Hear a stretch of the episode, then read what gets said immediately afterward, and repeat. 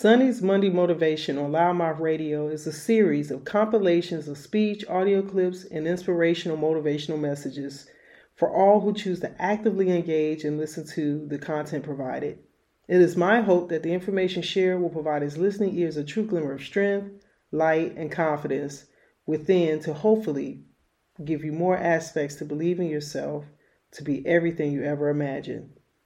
What you believe about religion, philosophy, science, people, things, all these beliefs color your life. But what you believe about yourself is most important of all because you can never be anyone else but yourself. And what you believe about everything else is closely related to what you believe about yourself. Your life and the journey you put yourself through, there's, no, there's, there's nothing more than that. And that's all I want people to do is realize that you have to struggle. You have to struggle. The bigger the struggle, the bigger the peace. The bigger the suffering, the more peace. My story, there's no color involved in it. It's a human story about struggle. And I happen to be in so many different situations that so many people can relate to about struggle that I guarantee you, mark my word, you read that book, there will be a section of that book that resonates with you hardcore. It will make you think. If if you're not ready to think about your life and think about you know where you can be and think about what you haven't done, the book's not for you. If you're not ready to self to, to really self reflect and hold yourself accountable for where you're at and where you're not, the book is not for you. It's real. So when I was in the worst part of my life, those people want to bring you back in. Those people like like you can see who you hang out with. Like when you're in your worst, and when you're trying to get better, what, what makes it hard to get better is that you are hanging around people who, like, let's say you are an alcoholic. You hang around people who drink. And let's say you want to stop drinking. Those people want to bring you back in. Like I used to be this guy, this guy who was, who, you know, who wasn't worth anything. Now those people who are still there, they're 16, 17, 18, 30 years ago, they're trying to get you back there. So the hardest part, you got to see who you're hanging out with, man. You got to hang out with the people who you want to be like the most what separates me from a lot of people is they go into an, a daunting task, and the task is overwhelming. Like when I heard the pull up record was 4,020 pull ups, and I was talking about breaking this record, people are like, oh my God. I went right to a pen and paper. They go, what are you doing? I'm doing the math, man. What are you talking about? I'm open minded to the fact that, okay, if I do five pull ups in a minute for so many hours, I can get so many pull ups in. How much time do I have to rest? I was breaking the math down. You have to be open minded to the possibilities that I can do this. Once you shut your mind down to the possibility that it can be achieved, there's no way it can happen. So that's why my, my eyes and my body light up about things, because I know that if you're in a fight, you have to attack. You have to keep attacking.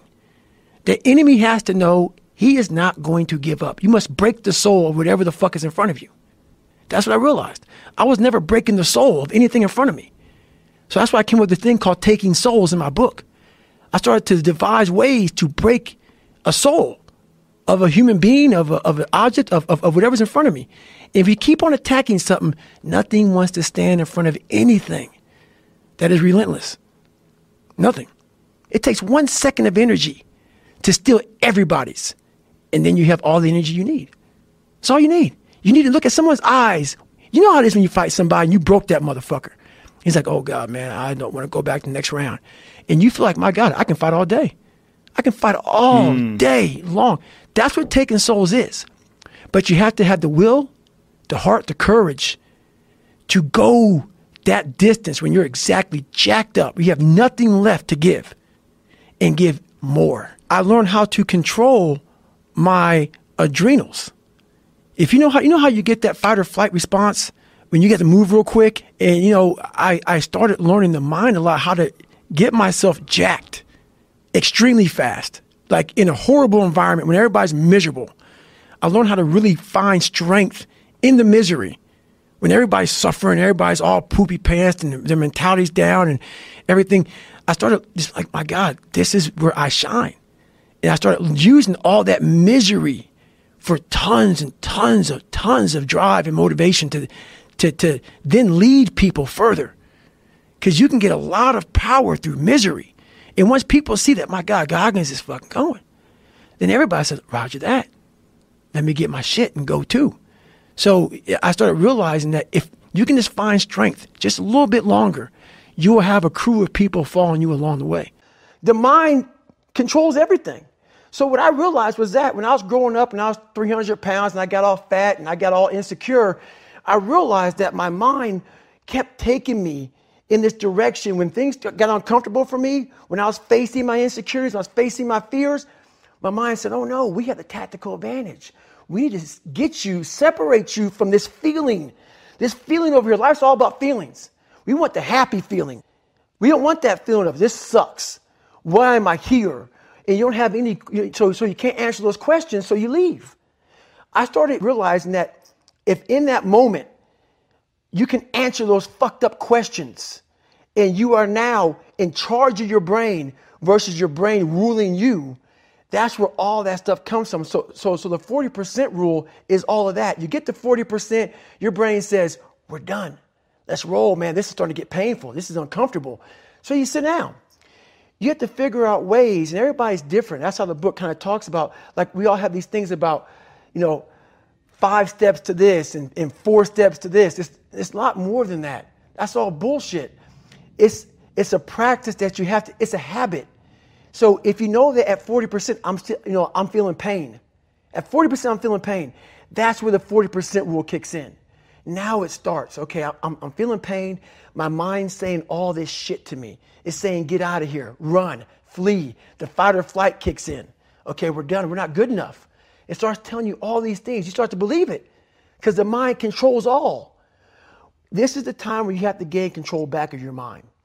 It's okay, let me see if I can go 45%.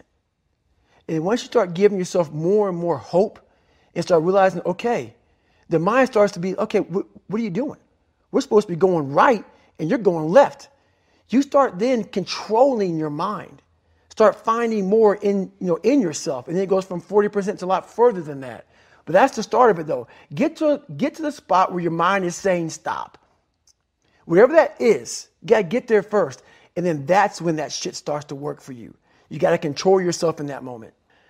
When you really sit back at your life and you are in that dark room and you're looking at where you started from and you tell yourself, God, dog, man, my, my mom is this way. My soon stepdad got murdered. My dad beat the shit out of me. I can't read and write to save my fucking soul. I've lied about it to everybody. I've cheated on all these tests. My God, man. And then you put a goal in your mind. How are you going to feel, man, when you accomplish this goal coming from that shit? Coming from the fucking hell you came from. A lot of people start from a good starting point. They have a good foundation. What if you can surpass all of these motherfuckers? What if everybody who was fucking way up here started up here and you had, you started with no legs. You had to grow fucking legs to even start walking and then crawling and then running and then you start passing people and all this given to them. I had to use all this negative shit that was making me weak and horrible as a person. I had to use this as the power that now fueled me. I had to flip it on its head and say, hold up. This might be exactly what I need. The darkness is exactly what I need. It's how you look at your situation. And I was looking at it all fucked up. It goes back to once again accepting. You have to first accept it before you can fix it. A lot of people walk around, oh man, I'm good. I'm good. No, you're not. You have to accept what you're not. You have to, and people don't want to do that. That's the only way you can fix it. You have to accept it first before you can go on the journey. A lot of folks never even start the journey, man. They never start the journey because they live in this fake life that who they want to be they act like they are, but they're not because they haven't fixed all this stuff yet. You got to fix this first before we can start our journey in life. So that's why I have them make this list. You fix these problems, now your journey can begin because you no longer care about how people are judging you. When, when you care more about how someone's judging you, you're going to stay right there. There's no forward momentum. When I was in the dungeon and no one was coming back to help me, I just wanted that reflection in that accountability mirror that I hated so badly to be something that gave me pride, to be something that made me feel it wasn't about, it's not about money, it's not about success, it's not about people. Oh my God, that's David Goggins. Sign my book. No. When I started this journey out years ago, it's about I just want to learn to read. So now I'm at a place Wow. now where I see the possibilities of the human of human potential. What are we capable of? Is the conversation now. The conversation now is how can I now talk to people in a way they can understand the message that I have for so many people. For so many people. So that's the that's the new conversation now is that I you are constantly evolving. You never stay either you're getting better or you're getting worse, you're not staying the same. Mm. So for me, I have to constantly be getting better. I have to constantly be evolving my message. So I'm constantly thinking in the quietness of my mind. That's that's a key point too. The world is so fast paced. The world is so noisy. So my conversation now a lot of times is, my God, slow down. Mm-hmm. The world can take you here, here, be here, be there, be everywhere, and I lose myself sometimes. So I catch myself in the airport. I catch myself in the plane while I'm writing stuff down. Okay, remember this, remember that. And I'm go, hey, hang on a second, Goggins. What, what got you here? This isn't what got you here. Slow the fuck down. Go back to the quiet place of that dirty mirror in that $7 a month place you used to live in. That's where you grew. You so I so that's what I'm, I'm constantly reminding myself go back to your roots. Now, I'm not saying go back to hell, but I'm saying don't forget where you come from as you start to explode out of the gate when you become someone. My conversation is do not forget your roots. Do not forget your roots. Don't let this become so big that you lose yourself amongst the noise. Go back to the quietness of what made you successful. Are you are, are you actually doing what you say you're doing? Which is why when I heard some of your story, I realized that you have substance to what you're saying, which is why now I can speak to you. A lot of times I go on these podcasts I don't want to fucking be there. You know, because I start realizing this person is just talking. He's not living. And we share this with people and we expect them to change. They can see right through you. They can see you're not doing this. So that's the thing about it. Don't do everything in your life for money. Don't do everything. Yes, we need it to survive. There's a great drive and passion behind doing things for the mind and the soul. There's a great drive in that. Everybody goes, man, you, you talk with such passion. This is a life. This is my life. So that's so that's what I want people to get from all this stuff, man. Like there's something inside you. The the brain is the most powerful thing. The mind is the most powerful thing that we have. It's not your phone, it's not the computer, it's not anything. It's your mind. And if you can tap into that, you can come from the from the daggone roots of hell and become such a great seed. A powerful seed that can grow into some great daggone garden. And people don't get that. It's all up here. The power and the magic's up here. You have to look at suffering as almost like I look at failure. To succeed, you must fail. In failure and in suffering, all the answers are in there. All the answers to all the test questions. The test is your life. All the answers are in there. You don't have to live in suffering and pain and failure all the time. You have to learn, I need to visit it. Like people hate working out. You're only going to visit working out maybe an hour a day. 23 other hours of the day, you're not in it. Mm. But how you become in shape is you must visit suffering, visit working out one hour a day, visit suffering one hour a day, visit your past failures one hour a day. The relationship with it is the answers are in there. A lot of us, when we have bad times in life, even the hardest person in the world, we forget how badass we are during that hard time. I have a thing where I take a couple seconds to reflect on, hang on, man, you've been through, been through this, you've been through that, you overcame this, overcame that. I don't ever close my mind to the fact that this can be done. And I knew I had to get up. I needed nutrition. I needed hydration. I needed to get stop being dizzy. So that's the first thing I did. I didn't panic on I had 30 more miles to go to get 100. I started about the process. Slowly but surely, I was able to stand up, and I was literally hobbling around this track, just walking, no running at all. I couldn't run. My feet were in the worst pain. This is the worst pain I've been in my entire life. Nothing in any training is even comparable to this last 30 miles. And what happened was, my ex-wife looked at me and she's like, "Man, you're." Just, we, we agreed I'm not gonna make the time. I was going way too slow, and at that time, at mile 81, something clicked, that I'll never probably be able to do again. When my mind, body, spirit, soul, everything just connected, and my mind knew I wasn't fucking around anymore. It knew I wasn't to quit. It knew that guy was dead and buried and gone, and I was to die out here on this fucking Walmart for for whatever reason why. I was to get through this motherfucker. I didn't give a damn. It made no. There, there, was no fucking crowds. There was no trophy at the end. There was. I wasn't even in a race in my mind. There was. It was nothing. It wasn't about nothing. There was no nothing. It was a bunch of people who didn't know who the fuck I was, and it was me against me. And I used all these different dark places to start bringing out light and just fucking going deeper and deeper. Ended up running the next 20 miles. I ran 101 miles, and I ran the next 20 miles. Ran at about a 10:30 pace and I did 101 miles in 18 hours and 56 minutes.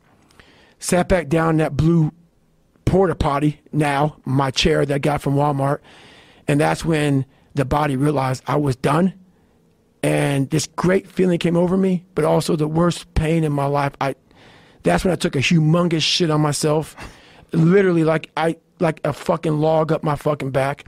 Pissed so much blood down and my wife was she was a nurse and she was freaked out.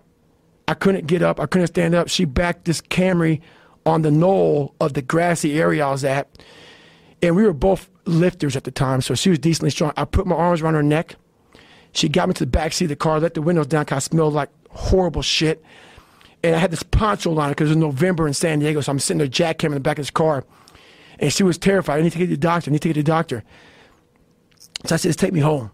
So we lived on the second story or, or the second deck of this uh, apartment complex in, in San Diego. I got to the first deck, so I, I get out of the car and I could stand up, but, but with my arms around her neck. So I was just leaning down because I was going to pass out. Got to the sec, or I got to the first deck, went down, just couldn't stand up anymore.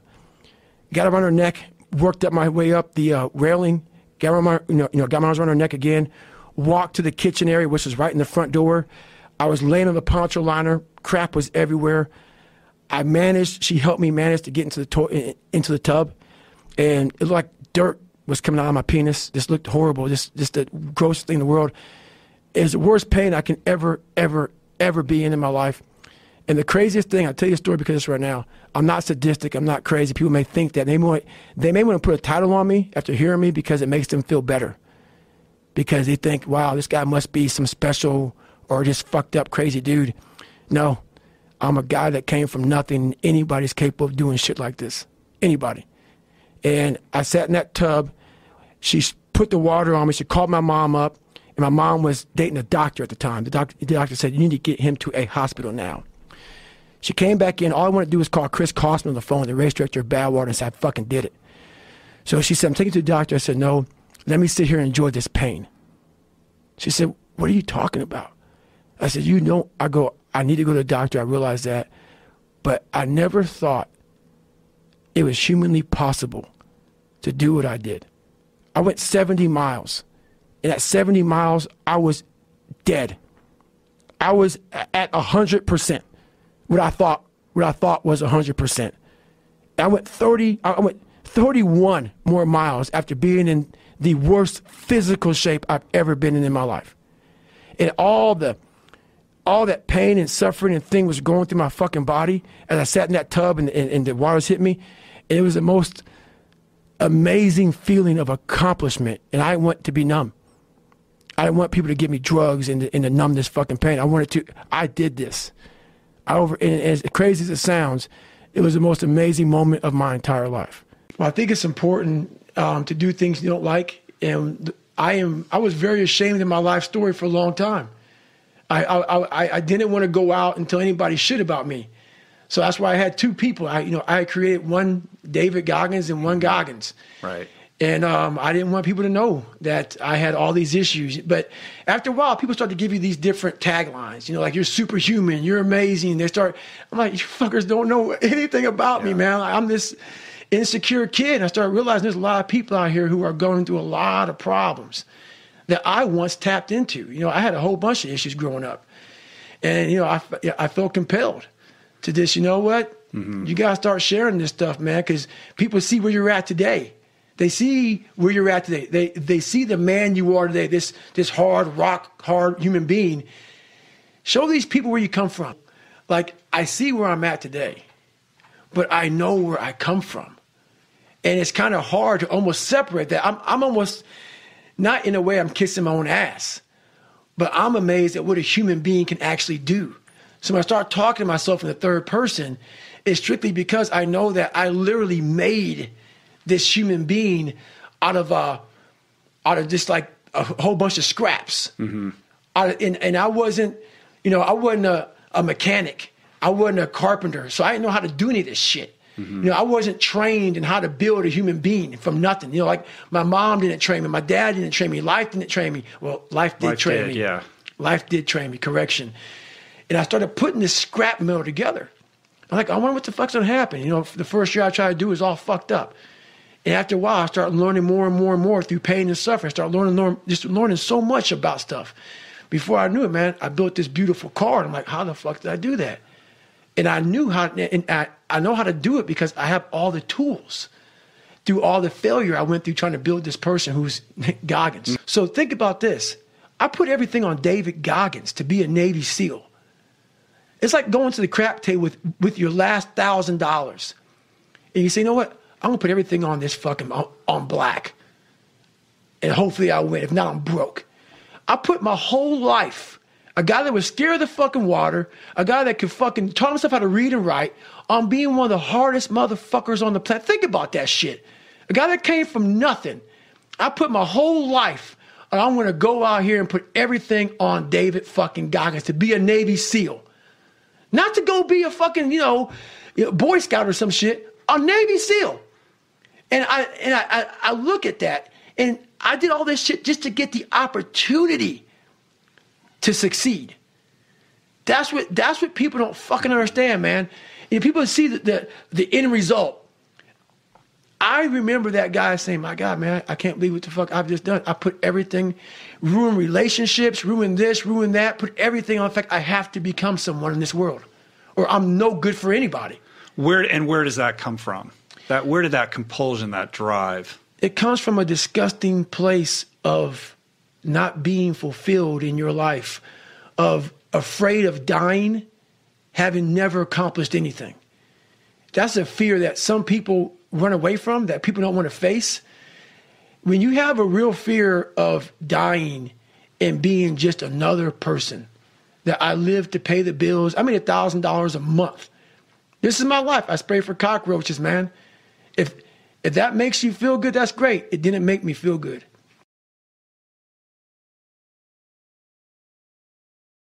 Lucky Land Casino asking people what's the weirdest place you've gotten lucky? Lucky? In line at the deli, I guess? Aha, in my dentist's office.